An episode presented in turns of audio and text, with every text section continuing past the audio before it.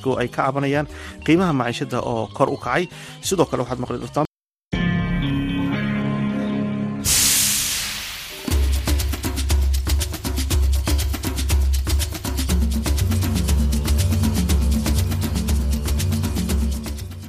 Hii ni idhaa ya Kiswahili ya Sauti ya Amerika, VOA, inatangaza moja kwa moja kutoka jiji kuu la Marekani, Washington DC. Hujambo msikilizaji, popote pale unapotusikiliza. Mimi ni Mkamiti Kibayasi na mimi ni Idi Ligongo. Karibu katika matangazo yetu ya leo, ikiwa ni Alhamisi tarehe 2 mwezi Machi mwaka 2023. Matangazo haya yanasikika kupitia redio zetu shirika, ikiwemo Redio Free Africa ambayo inasikika kote nchini Tanzania na eneo zima la maziwa makuu kupitia masafa mafupi na Radio Citizen inayosikika kote nchini Kenya. Tunapatikana pia kupitia mtandao wetu wa VOA swahili.com.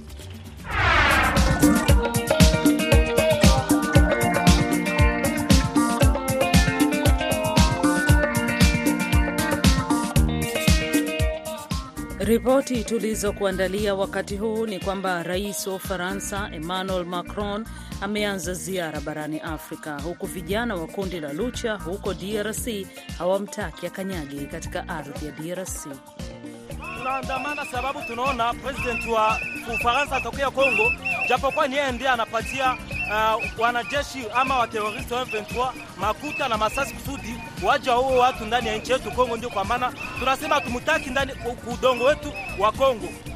Kwingineko, rais wa Kenya William Ruto amepuuza uamuzi wa mahakama ya juu ya Kenya ya kuruhusu usajili wa mashirika yanayosimamia haki za mashoga. Mimi ni mtu ambaye ninamcha Mungu. Yale mambo ambayo yamefanyika kule kotini, desturi, mila, Ukristo wetu, Uislamu wetu hauwezi kuturuhusu mke aoe mke mwenzake ama mwanaume aoe mwanaume mwenzake. Kwa vidokezo hivi na vinginevyo utavisikia katika matangazo haya ya dakika 30. Kwanza nampisha Id Ligongo anakusomea habari muhimu za dunia.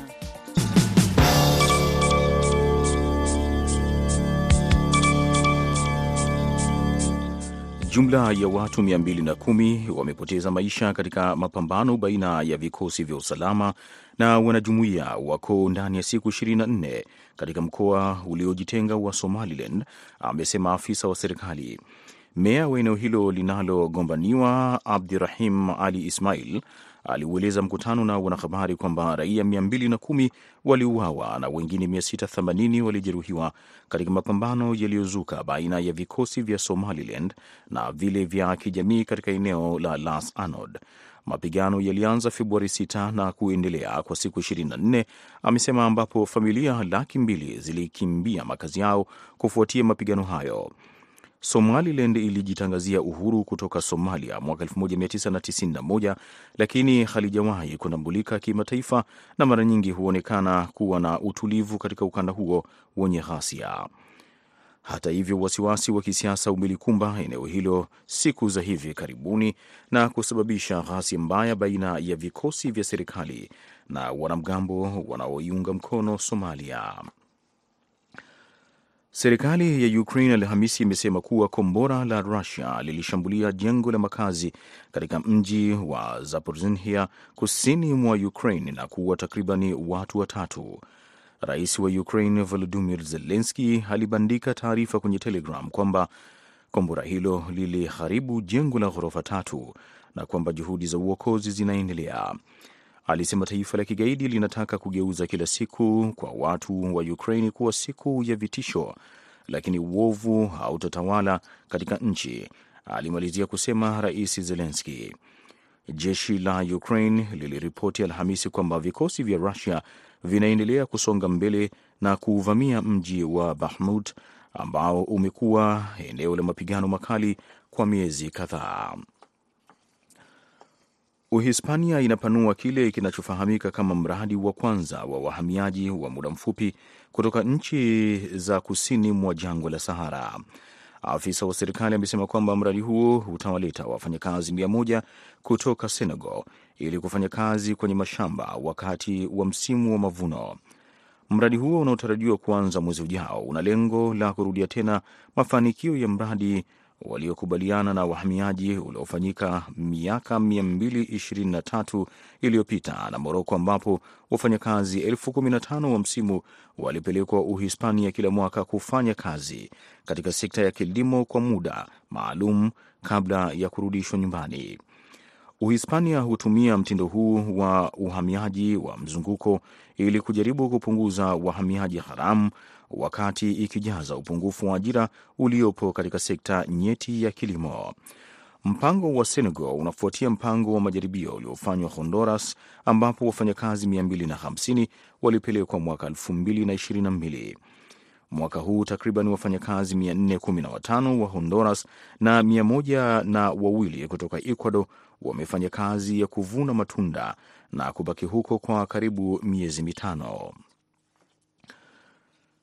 Katibu mkuu wa Umoja wa Mataifa ya Antonio Guterres ametoa wito wa kurejeshwa haraka kwa raia wa kigeni wanaoshikiliwa katika kambi maarufu ya Al Hol nchini Siria ambayo inawahifadhi jamaa na wanajihadi.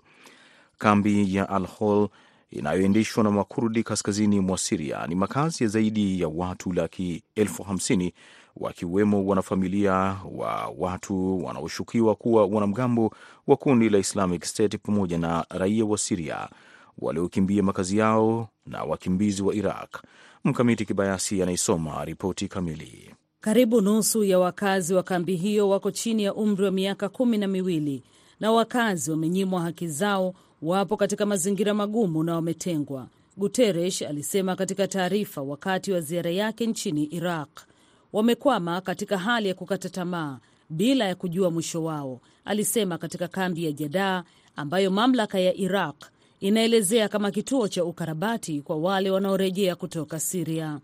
Guterres amezisihi nchi wanachama wa Umoja wa Mataifa ambazo zina raia wa Al Hol kuongeza kwa kiasi kikubwa juhudi zao za kuwezesha kuwarejesha nyumbani raia wao salama na kwa heshima. Aliielezea Iraq iliyoharibiwa na vita imewarejesha mamia ya familia kutoka Al Hol tangu Mei mwaka elfu mbili na ishirini na moja. Nchi zote zenye raia wao Al Hol lazima zifanye hivyo na lazima zifanye hivyo katika kurejeshwa kwa heshima kulingana na sheria husika za kimataifa na kwa upande wa watoto wakiongozwa na kanuni za masilahi bora ya watoto, alieleza. Guterres alionya kuruhusu hali hii isiyoweza kuepukika itachochea chuki zaidi na kukata tamaa na kutishia usalama pamoja na utulivu. Mamlaka ya kikurdi nchini Siria zimekuwa zikitoa wito mara kwa mara kwa nchi kuwarejesha nyumbani raia wao, lakini serikali za kigeni zimeruhusu sehemu pekee ya raia hao kurejea nyumbani, wakihofia vitisho vya usalama na upinzani wa kisiasa wa ndani. Unaendelea kusikiliza habari za dunia kutoka idhaa ya Kiswahili ya Sauti Amerika ikitangaza kutoka Washington DC. Utawala wa rais wa Marekani Joe Biden unasisitiza kuwepo kwa kanuni za kina zaidi za serikali kuu ili kufanya eneo la mtandao kuwa salama dhidi ya wadukuzi, ikiwa ni pamoja na kuhamisha majukumu ya usalama wa mtandao kutoka kwa watumiaji hadi kwa tasnia na kukabiliana na udukuzi ikiwa kama tishio la usalama wa taifa. Mpango huo ni sehemu ya mkakati wa kitaifa wa mtandao ambao utawala ulitoa Alhamisi, ukionyesha malengo ya masafa marefu, jinsi watu binafsi, serikali na wafanyabiashara wanaweza kufanya kazi kwa usalama katika ulimwengu wa kidijitali. Hii ni pamoja na kuweka majukumu kwenye sekta ya utengenezaji wa programu za kompyuta zilizo salama ambazo zimeundwa kimakusudi ili kupunguza kwa kiasi kikubwa idadi ya dosari zinazoweza kutumiwa kabla ya kuletwa kwenye soko. Jeshi la wanamaji la Uingereza Alhamisi limesema vikosi vyake vilikamata makombora ya kushambulia vifaru ya Iran na vifaa vya makombora ya mbali kutoka kwenye boti ndogo katika guba ya Oman. Uingereza haikutaja mahali ambapo silaha hizo zilikuwa zinapelekwa, lakini jeshi la Marekani ambalo lilisema lilitoa msaada wa kijasusi na uchunguzi kwa operesheni hiyo lilisema utekaji nyara ulifanyika katika njia ambayo kihistoria ilitumika kusafirisha silaha kinyume cha sheria kwenda Yemen. ni moja ya msururu wa shehena zilizonaswa na vikosi vya Maghrib vinavyosema Iran imewapa silaha waasi wa Kihudhi nchini Yemen, madai ambayo Iran imekanusha. Na waokoaji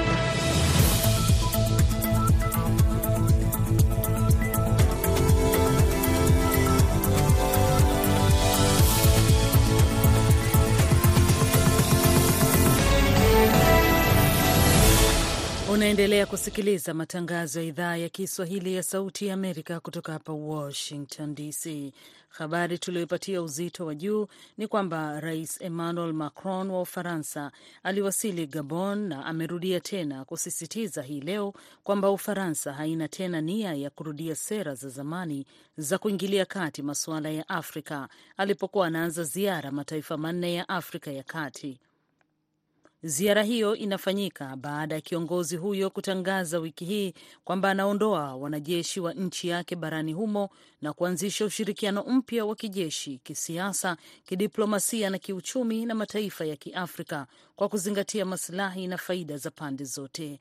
Abdu Shakur Abud anaisoma ripoti. Et cet age de la France-Afrique est bien révolu.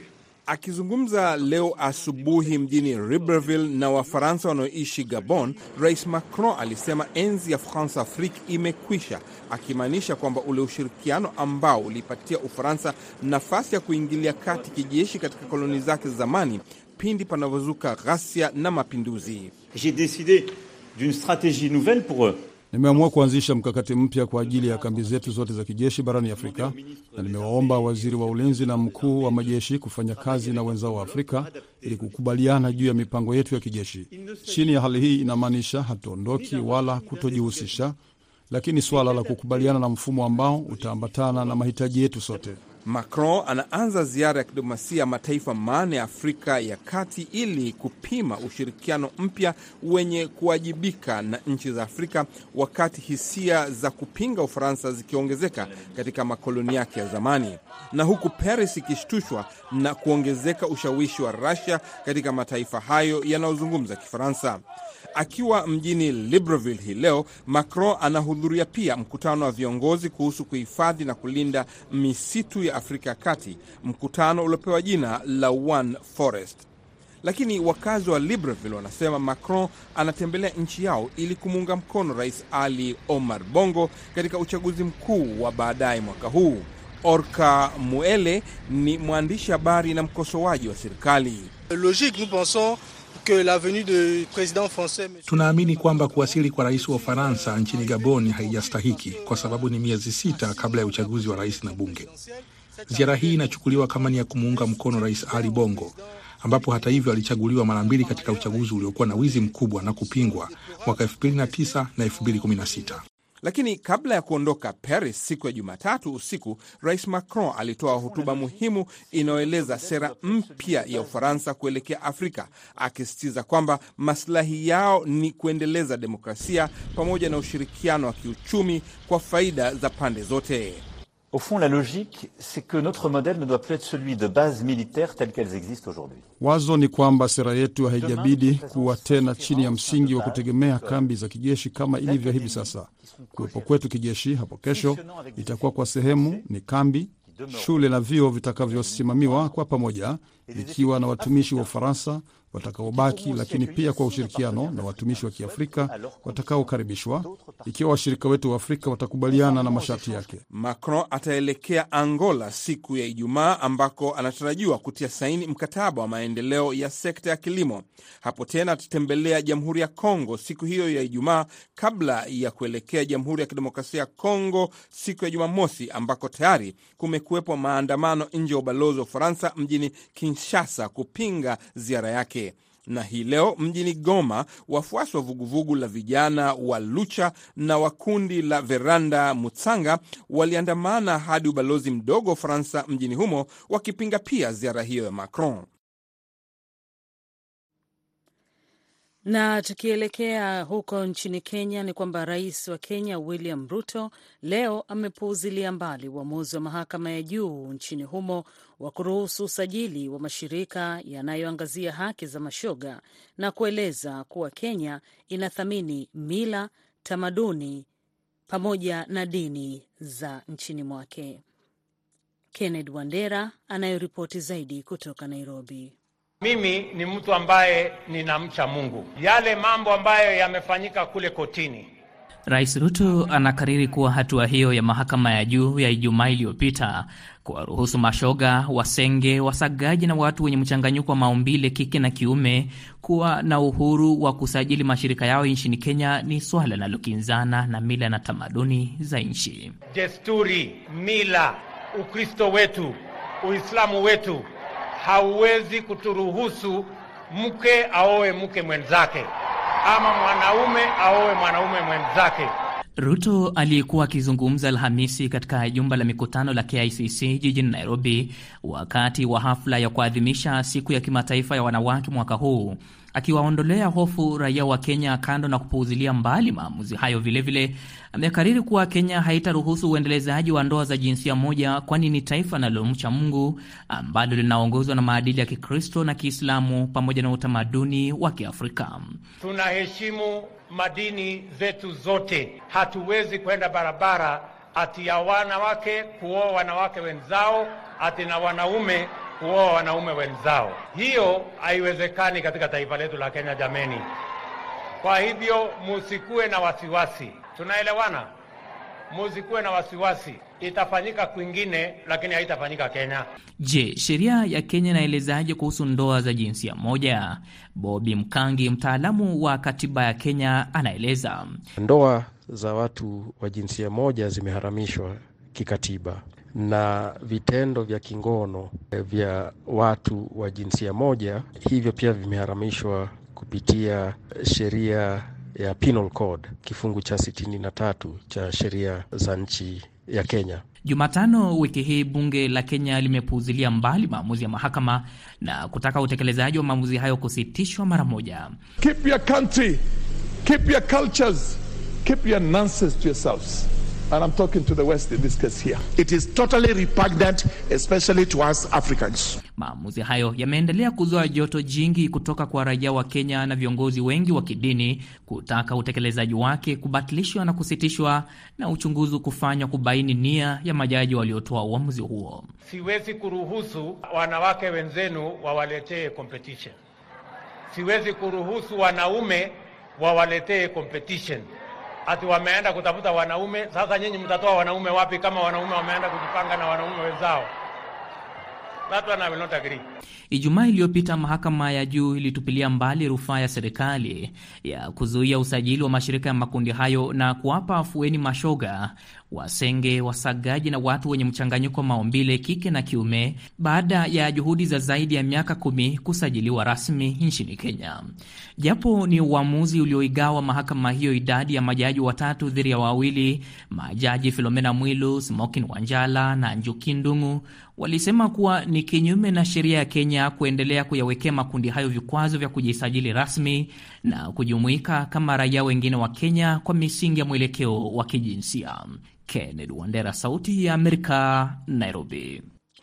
Marekani na washirika wake wa Ulaya wametofautiana na Rusia kuhusiana na vita vinavyoendelea nchini Ukraine na kutaka kundi la nchi ishirini tajiri duniani kuendelea kushinikiza Rusia kumaliza vita hivyo ambavyo wamesema vimeathiri dunia. Mkamiti Kibayasi anayesoma ripoti zaidi. Marekani na washirika wake wa Ulaya wametofautiana na Rusia kuhusiana na vita vinavyoendelea Ukraine na kutaka kundi la nchi ishirini tajiri duniani kuendelea kuishinikiza Russia kumaliza vita hivyo ambavyo wamesema vimeathiri dunia. Russia imejibu ikiishutumu mataifa ya magharibi kwa kukosa kuzingatia ajenda ya mkutano huo na kutaka kubadilisha kikao kuwa majibizano, ikisema kwamba wajumbe wa mataifa ya magharibi wanataka kuhepa kuchukua majukumu yao na kulaumu Moscow kwa matatizo yao ya kiuchumi. Vita vya Russia nchini Ukraine vimeingia mwaka wa pili na vinaendelea kuangaziwa huku mawaziri wa mambo ya nje wa nchi tajiri zaidi duniani wakikutana mjini New Delhi huko India. Russia imetaja uvamizi wake nchini Ukraine kuwa operesheni maalum ya kijeshi kuondoa vitisho vya kiusalama. Mkutano wa G20 unahusisha mataifa tajiri zaidi duniani G7, ikiwemo Russia, China, India, Brazil, Australia, Saudi Arabia miongoni mwa mengine. We must all acknowledge Ni lazima sote tutambue kwamba ushirikiano kati ya mataifa umeingia katika mgogoro. Mfumo wa uongozi duniani ulioundwa baada ya vita vya pili vya dunia ulilenga kuhudumia pande mbili, kuzuia vita kutokea katika miaka baadaye kwa kusawazisha maslahi, na pili ni kuimarisha ushirikiano wa kimataifa kuhusu maswala yanayofanana.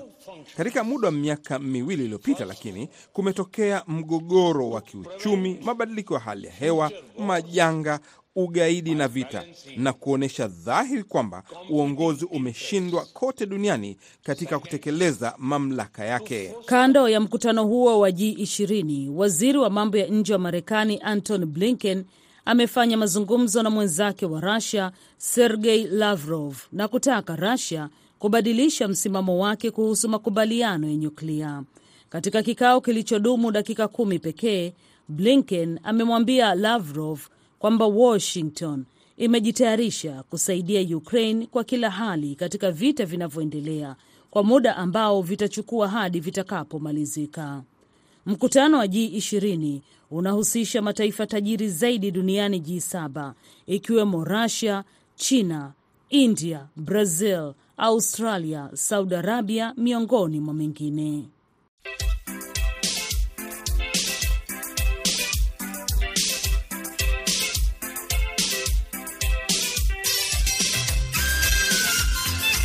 Leo katika matukio ya Afrika tunamzungumzia rais mteule wa Nigeria Bola Tinubu.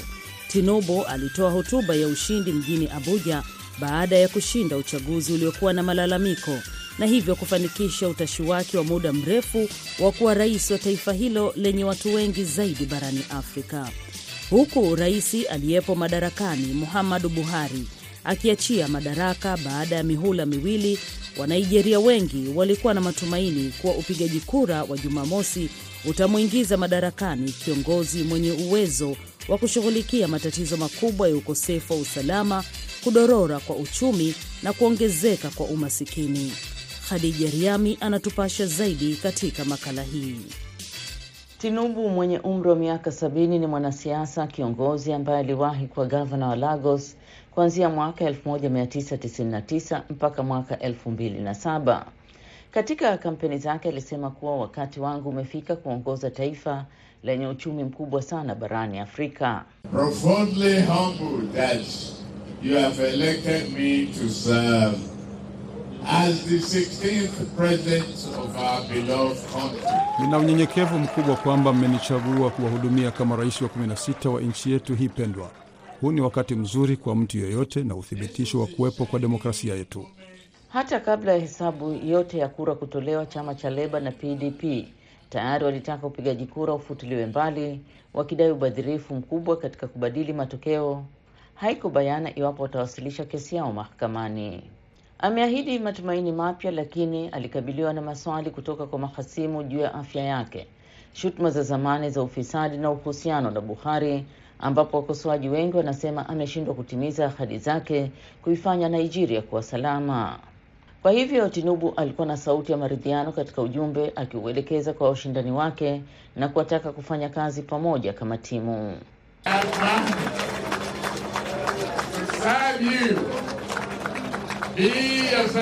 Najivunia kuwahudumia nyinyi. Mimi ni mtumishi wa Mungu na sio kiongozi wenu, kufanya kazi na nyinyi na kuifanya Nigeria iwe nchi nzuri. Nachukua fursa hii kuwaomba tena washindani wenzangu, tuungane pamoja. Ndiyo njia pekee kwa taifa hili. Ni nchi moja ambayo lazima tujenge pamoja, tufanye kazi pamoja kuunganisha vile vilivyovunjika. Lazima tufanye kazi kwa umoja, furaha na utulivu. Kama gavana wa Lagos kuanzia mwaka 1999 mpaka 2007, Tinubu alipongezwa kiasi kwa kutokana na matatizo ya mji huo kuyatatua, kupunguza uhalifu wa ghasia, kuboresha ukusanyaji wa taka na kupunguza msongamano wa magari. Tinubu amekuwa mwenye ushawishi mkubwa katika siasa za Nigeria bila kuwa mstari wa mbele. Kwa muda mrefu ambao amekuwa katika siasa, amechukuliwa kama nguzo muhimu katika siasa za nchi hiyo, ambaye amekuwa akiidhinisha wagombea katika nafasi mbalimbali mbali. Msaada wa Tinubu umemsaidia kiongozi anayeondoka madarakani Muhammadu Buhari kushinda awamu mbili katika uongozi mwaka 2015 na 2019. Tangu aondoke kama gavana wa Lagos mwaka 2007, Tinubu amekuwa akiwaunga mkono wagombea wanaowania nafasi ya juu katika mji huo mkubwa sana Afrika. Wanigeria wamegawanyika wakati matokeo yanaashiria baadhi ya matumaini kuwa yataleta mabadiliko kama Gemisola Olabogon, mchuuzi wa mitaani mjini Lagos, anavyosema. Ti dìbò fún bẹ́ẹ̀ ó ti wọlé kóun náà wá ràn wá lọ́wọ́ kó wo bí nàìjíríà ṣe ń sọ́fà gbogbo àwọn kékèké sì kó sì tó Tumempigia fẹ́ lọ skul. kura na amefanikiwa. Sasa ni wakati wake wa kutusaidia na aione Nigeria inavyotaabika. Watoto wetu wanakataa kwenda shule na wale wachuuzi wa mitaani wanatumia muda mwingine kwenye mitaa, lakini mwisho wa siku hakuna cha kupeleka nyumbani. Lazima angalie kila kitu na kufanya maisha yawe rahisi. Lakini Kamal Ado, mfanyabiashara, haamini kuwa Tinubu atakuwa na uwezo wa kuleta mabadiliko. I believe on say new president to me he no fit do anything. Naamini huyu rais mpya hatakuwa na uwezo wa kufanya chochote, sababu kuwa rais hawezi kufanya chochote. Walimleta Muhammadu Buhari na alitoa ahadi kadhaa, lakini hakufanya chochote kwa miaka minane. Aliahidi mambo mengi, hakufanya hivyo. Naamini kwamba Tinubu hatafanya chochote. Hilo sasa litakuwa ni mtihani wakati Tinubu anajaribu kushughulikia migogoro ya Nigeria na kuboresha rekodi nzuri ya Buhari. Katika miaka 1970 alihamia Marekani ambako alifanya kazi kama mwosha vyombo, dereva wa teksi na mlinzi wa usiku ili kujilipia masomo yake. Alihitimu kutoka chuo kikuu cha Chicago mwaka 1979 na shahada ya biashara. Baada ya kufanya kazi na makampuni ya Kimarekani, alirejea Nigeria katika miaka 1980 na kufanya kazi kwenye kampuni ya mafuta ya Mobil Oil kama mkaguzi. Alijiingiza mara ya kwanza katika siasa katika miaka 1990 na alichaguliwa gavana wa Lagos wakati jeshi lilipomaliza utawala wake mwaka 1999. Alihudumu kwa mihula miwili. Wafuasi wake wanasema ameboresha barabara, ukusanyaji wa taka na huduma nyingine katika mji huo wenye harakati nyingi, lakini wakazi wengi wa Lagos bado mjini humo kuna changamoto nyingi wanazoziona. Wakati wa kampeni, Tinubu mara nyingine alionekana mgonjwa, akitetemeka wakati akiongea, akijibu maswali sio kwa ufasaha, na mara nyingine akiacha kwenda kwenye matukio ya kampeni na kuwaacha baadhi ya watu kuwa na mashaka na utendaji wake au nguvu yake kama kiongozi. Alirejea kupuuza wasiwasi huo kuhusu afya yake. Vyama vya siasa vina wiki tatu kupinga matokeo, lakini uchaguzi unaweza kubadilishwa endapo tu itathibitika kwa taasisi ya kusimamia uchaguzi kwa kiasi kikubwa haikufuata sheria na ilifanya mambo ambayo yanaweza kuwa yamebadili matokeo.